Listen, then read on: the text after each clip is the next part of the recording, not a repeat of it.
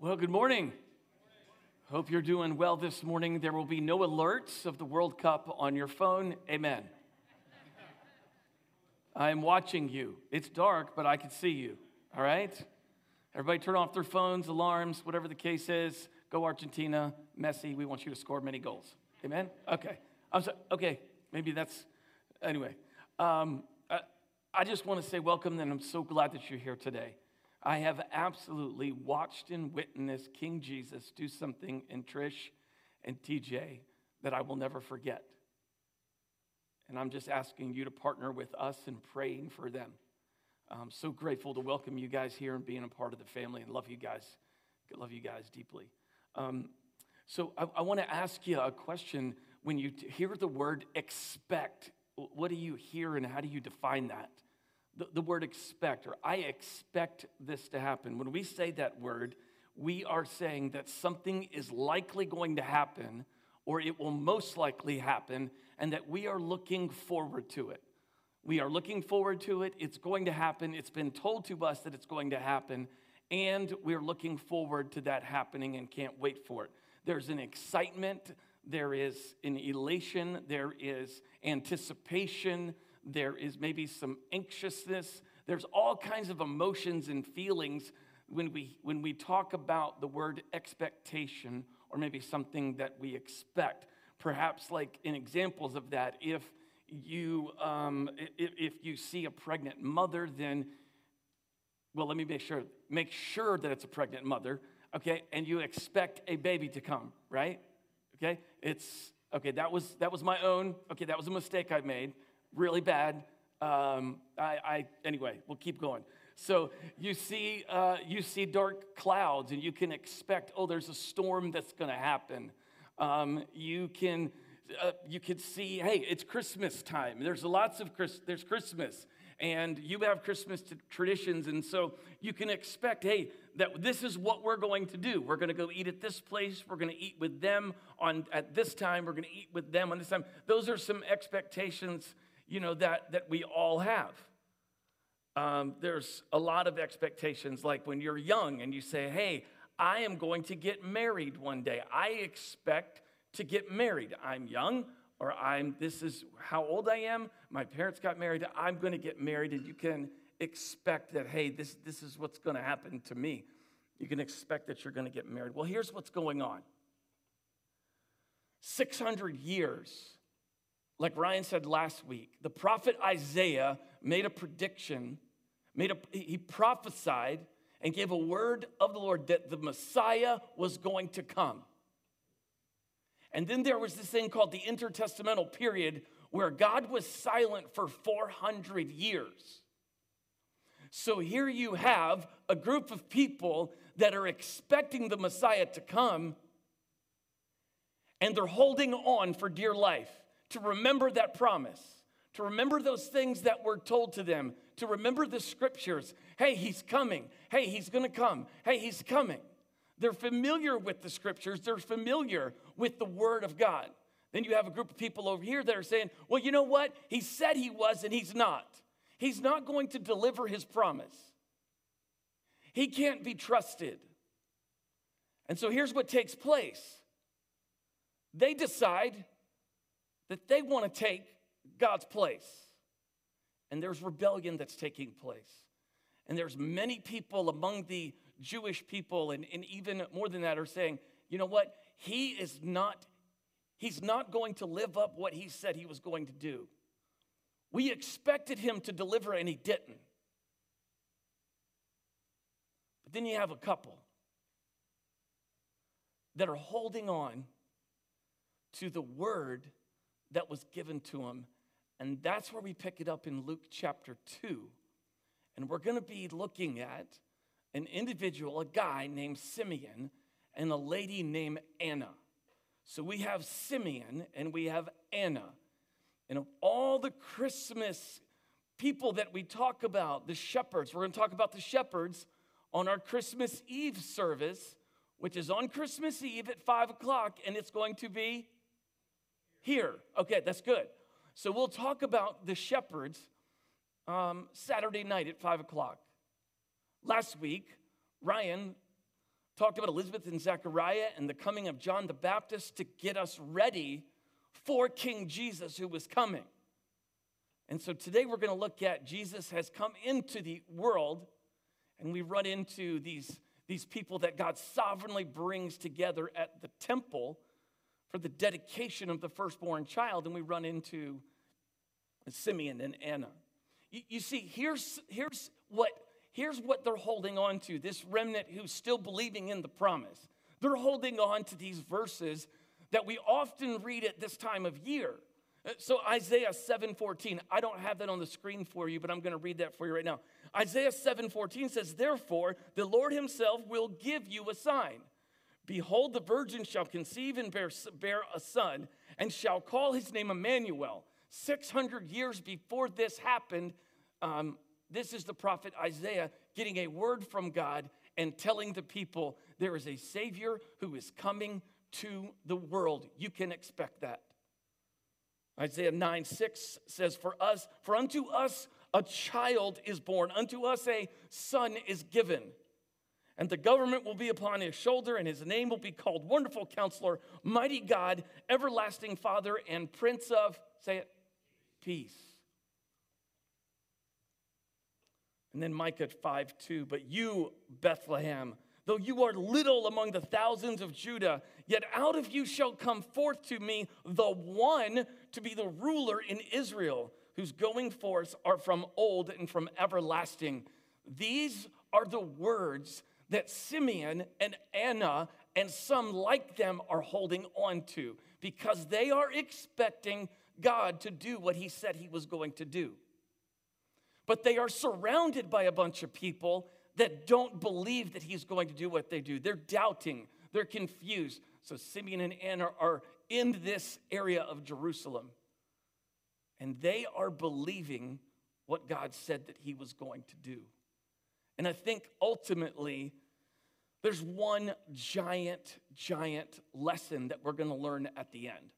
Uh, there's many lessons that I think that we could learn through the story of Anna and Simeon. I think there's a lot that we can learn. Um, but I want to summarize it into one lesson. I'm going to hold. I'm going to hold your attention. We're going to we're going to cover that at the very end of the message. We're going to work through the text together, beginning in Luke 2, verse 22. And so here we are. They are expectantly waiting the Messiah. We don't know anything about it, either of them very much. And so the background here is that when you have a child, a firstborn child, that's born as Jews. So, so Mary and Joseph understand that the word of God, the law, basically says you take your firstborn son, you take him to the temple around 30 days after he is born, and you dedicate him to the Lord. Okay, so that's the background of what's happening. So Mary and Joseph have their son Jesus. They make their way up to Jerusalem. It's a long walk. They're young, they don't have a lot of money. Let's pick it up and read in verse 22.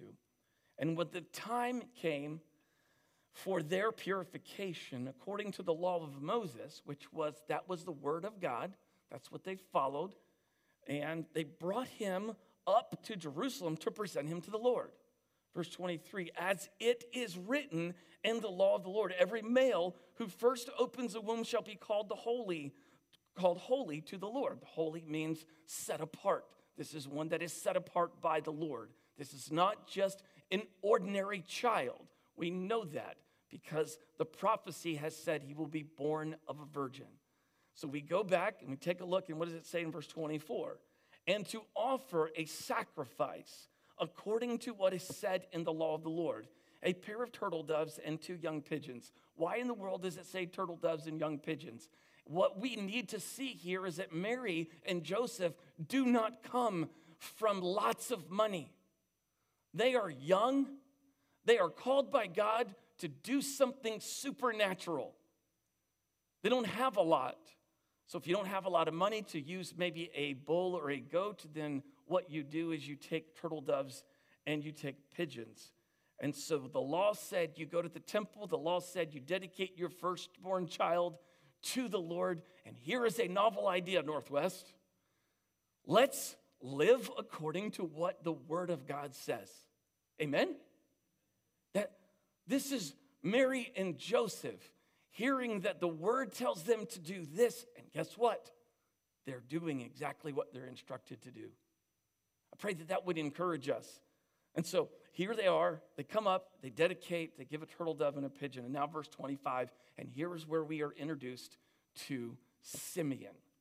Guys, I really want you to pay attention to the way that Simeon is living his life. I, will th- I think that you're going to see someone living with an open Bible, an open life, and an open faith. I think you're going to see someone who is truly a disciple of God and is waiting for the Messiah. So let's take a look at Simeon. No matter how old you are in this room, I pray that you'd be encouraged by this. What does it say in 25? There, there was this man in Jerusalem.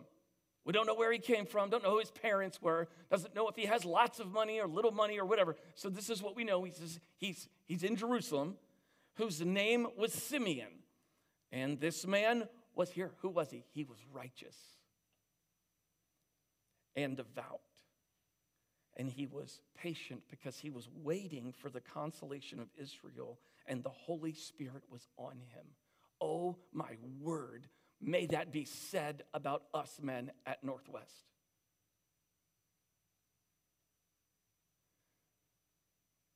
They say your name, and it's like, oh, he's devout.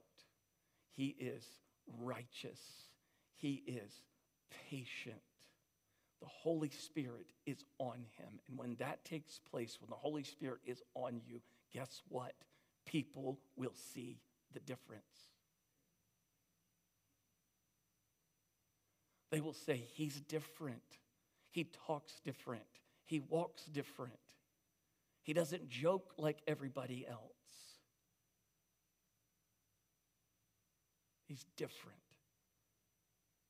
And here's he's devout and he's waiting and he's waiting and he's waiting. And so here's we come down in verse 26. So the Holy Spirit is on him. And verse 26, and it had been revealed to him by the Holy Spirit, this is unbelievable, that he would not see death before he had seen the Lord's Christ.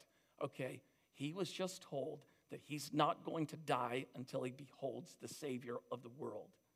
Okay? If that's me, I'm telling you right now, I'm going to the Alps and I'm putting on a spider suit and I'm jumping off. I'm flying. You know what I'm saying? I mean, I am not, he's not going to see death until he beholds the Christ child. Can imagine his confidence. Can imagine him. He's waiting. You're going to see him one day. You're going to see him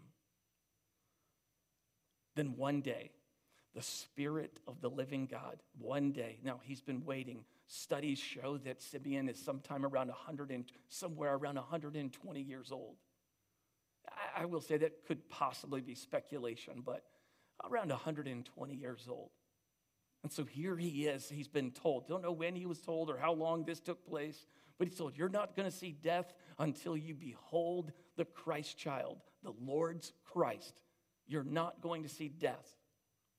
And then the text in 26 says, well, then he jumps up and he runs to the temple. So just picture, he's, he's laying in his bed, and all of a sudden the Lord wakes him up. He jumps up, he puts on his sandals, and he is running to the temple because the Lord, the Lord, through the Holy Spirit, has said, Today's the day. Today's the day. You're going to see him. You're going to see him face to face. And let me tell you this right now. In my life and your life, I would like to tell you that I have been awakened by the Holy Spirit more than it has happened to me. I remember one time, Dan and I were married probably about five years. I was awakened and I jumped out of the bed and got down next to the mattress and looked up. My sweet wife looked at me and she said, What are you doing? I said, I, I wanted to say the Holy Spirit has awakened me because I'm so righteous and devout. But what I told her at this moment was, the spider is about to drop on me. And then I woke up. I was in a dream. So, Simeon, how is Simeon awakened? Simeon is awakened by the Holy Spirit. Go to the temple because today's the day, man. You're going to see him. You're going to see him. What does he, what does he do? I can imagine the elation, the excitement, the anxiety, the thrill. So he runs. He gets up and says, so, so he walks over to him. Let's go to 27. Verse 27 says this, and he came, uh, he came in the spirit into the temple.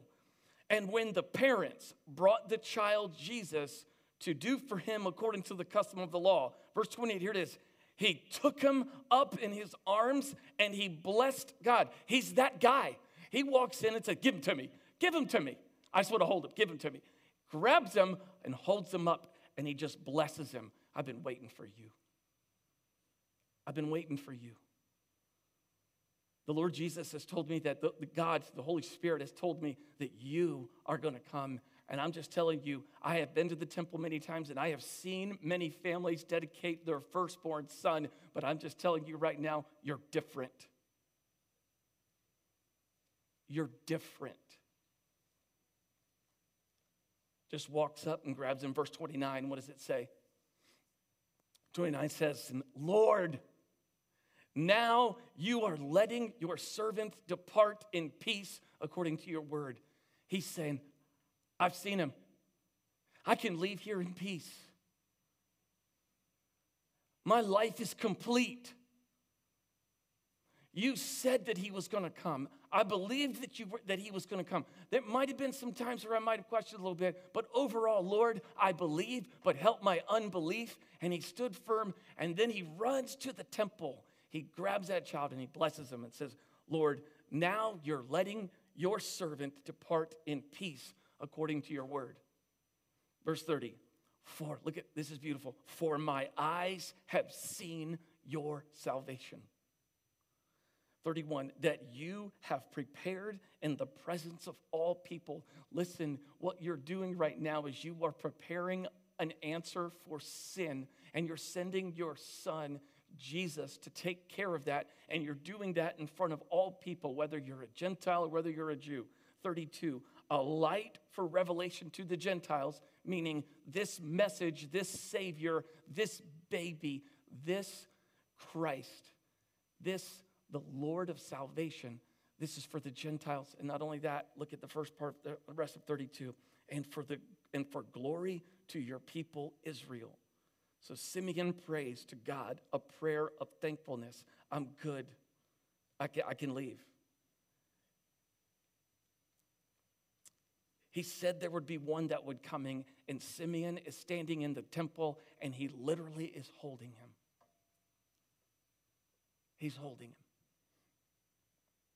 Then he prays for Mary and Joseph, and this is 33. Verse 33 says this um, and his father and his mother, Mary and Joseph, marveled at what was said about him. Remember, when we are living a life that is full of God's Spirit, we are righteous and we are devout, there will be people that will be blown away by the things that we say because it's coming from God. We are, we are demonstrating, we are exuding the fruit of the Spirit. There's something different when we are in Christ. Verse 33 And his father and his mother marveled at what he was saying. And 34 And Simeon blessed them and said to Mary, his mother, Behold, he, he gets real honest in his prayer. Behold, this child is appointed for the fall and the rising of many in Israel, and for a sign that is opposed. And a sword will pierce through your own soul also so that thoughts from many hearts may be revealed. Here's what he's saying. He is looking at him and he's telling him right now that the son who is being born right now, yes, he's a baby, and yes, we are dedicating him. And you know this. He's the Savior of the world. And in order for the Savior of the world to pay for the sins of the world, he's going to have to suffer. And that's going to hurt your mama heart.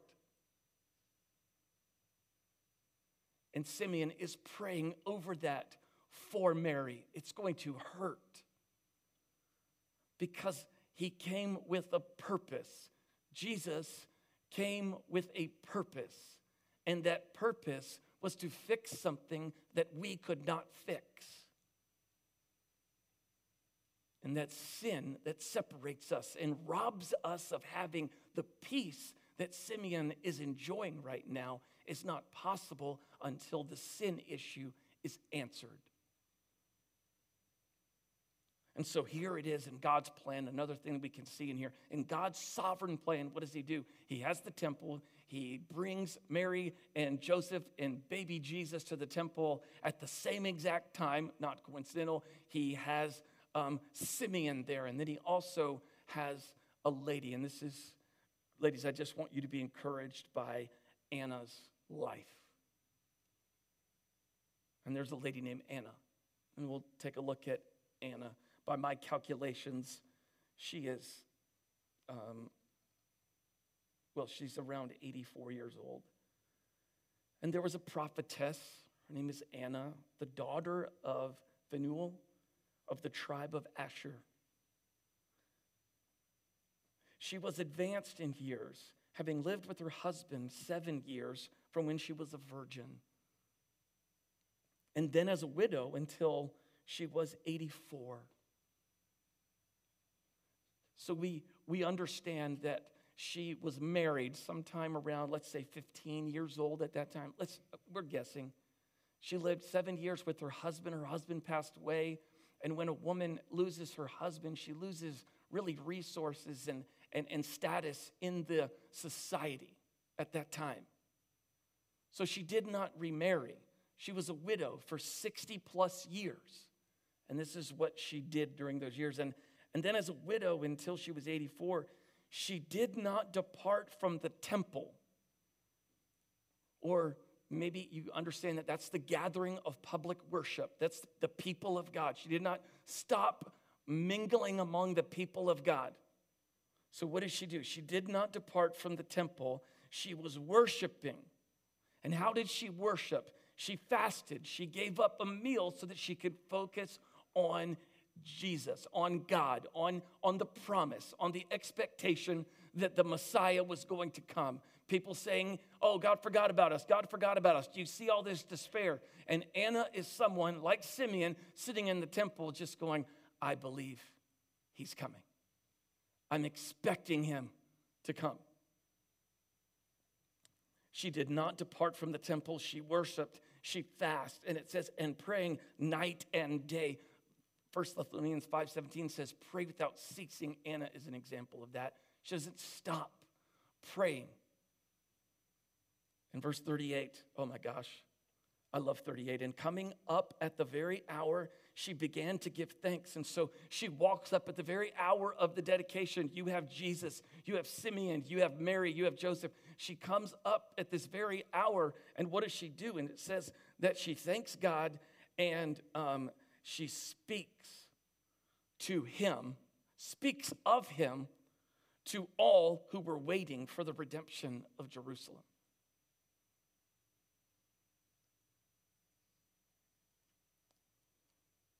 She was a disciple of the God of the universe. She was married, her husband died. And one of the greatest things that I think I've learned about Anna is that Anna was gossiping the gospel. Anna was gossiping the gospel. Here she is. What is she talking about? She's talking about he's coming. He's coming. And then she sees him. She's in the temple. And what does she do? She starts talking of him to everyone that's around her.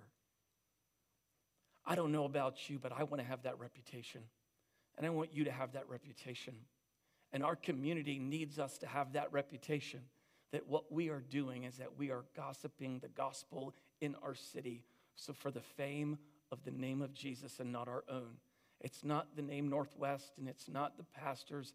It is plain and simple Jesus, Jesus, Jesus all the time. And Anna is sitting here and she's saying, I give thanks, God, for you giving him to us and I give thanks. And so, therefore, I'm thanking you and I'm going to tell all those that are around me about him. What un, what's, what's uh, unbelievable to me is to, this the thought that Anna, who loses her husband at a very young age, you would think, well, how is she cared for? How is she watched over? We, we, we don't know those things, but certainly there was sickness that was involved in her life. And if she didn't have a husband, then there might have been some financial things that could have been going on. But here's the issue with Anna right now. The, what sticks out in what the, what the text is talking about is she didn't let the situation that she was going through distract her from a purpose of being someone, a woman, to tell of the beautiful things that God is doing and will do.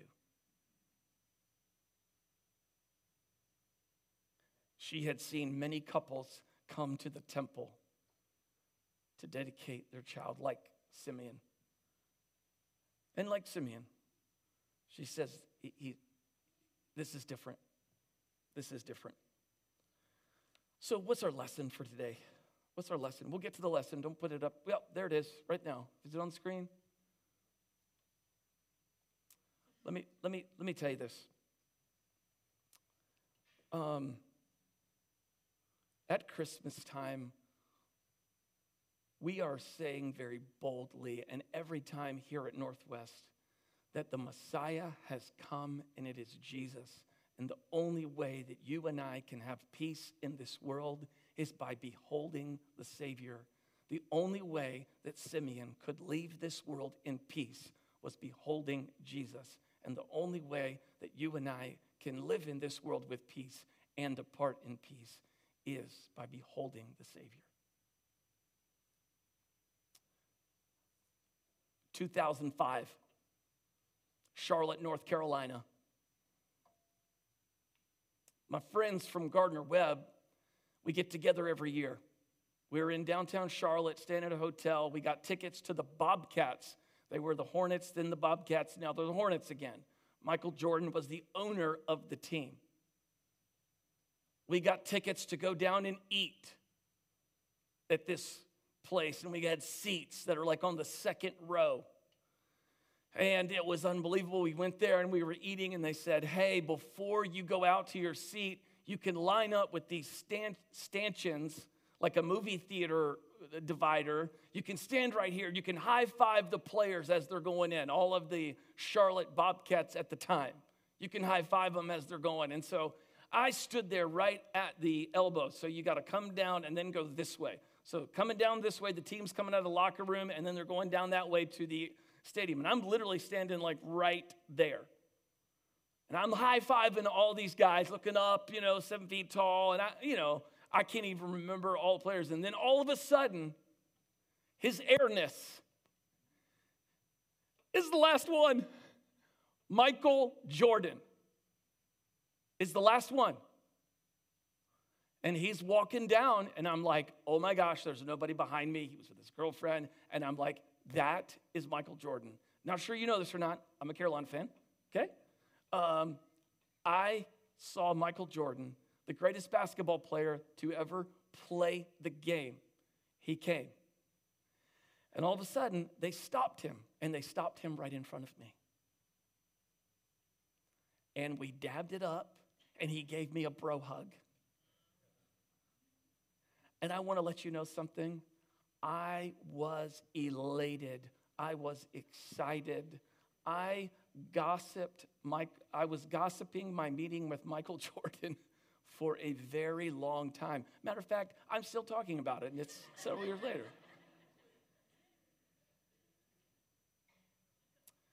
Here's the deal. I'm going to tell you this right now. There is a great need in this world for peace, and Michael Jordan or anyone like it does not give it to us. He can't. It's impossible.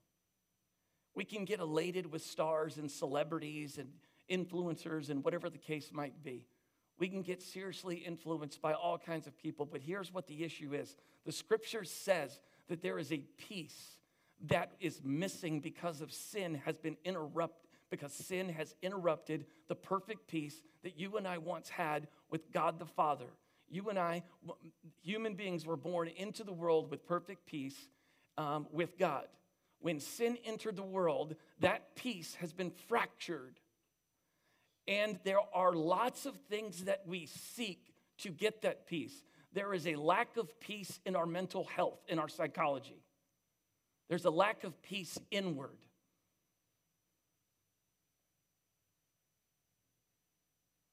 I, I, I seriously wrestle with anxiety, and it's new. And I praise God that I've gotten victory in, in the last couple of months about that. Medicine, counseling. But there is a, there is a, a, a, a, a peace and, and, and an uncomfort and, and, and it's, it's chaotic and it's inside and, and we get wrapped up in, oh my gosh, I need peace. I need peace. And my mind, I can't rest. And then there is relational peace. And I don't know about you, but you know, there's some folks we just don't get along with. And guess what? Next week, we're going to spend time with them. Merry Christmas. and there is this there's this emotional piece or this psychological this mental uh, un- unsettling in our minds and then there's this relational situation that we have with, with relatives or friends, and we're not in harmony, and there is this spiritual peace that we desperately need, and we're trying to fill it with something that does not complete. And Simeon and Anna are running to us and saying, He's come. I beheld him.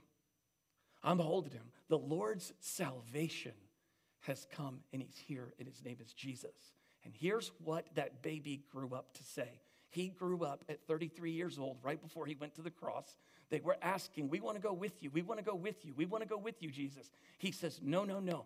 I've got to go and prepare a place for you, that where I am, you may come.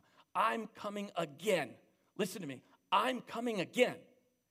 So we can sit like Simeon and like Anna, waiting for the second return of Christ. But in the midst of that, let us have peace by the Prince of Peace, because peace is a person. Jesus is the peace of the world.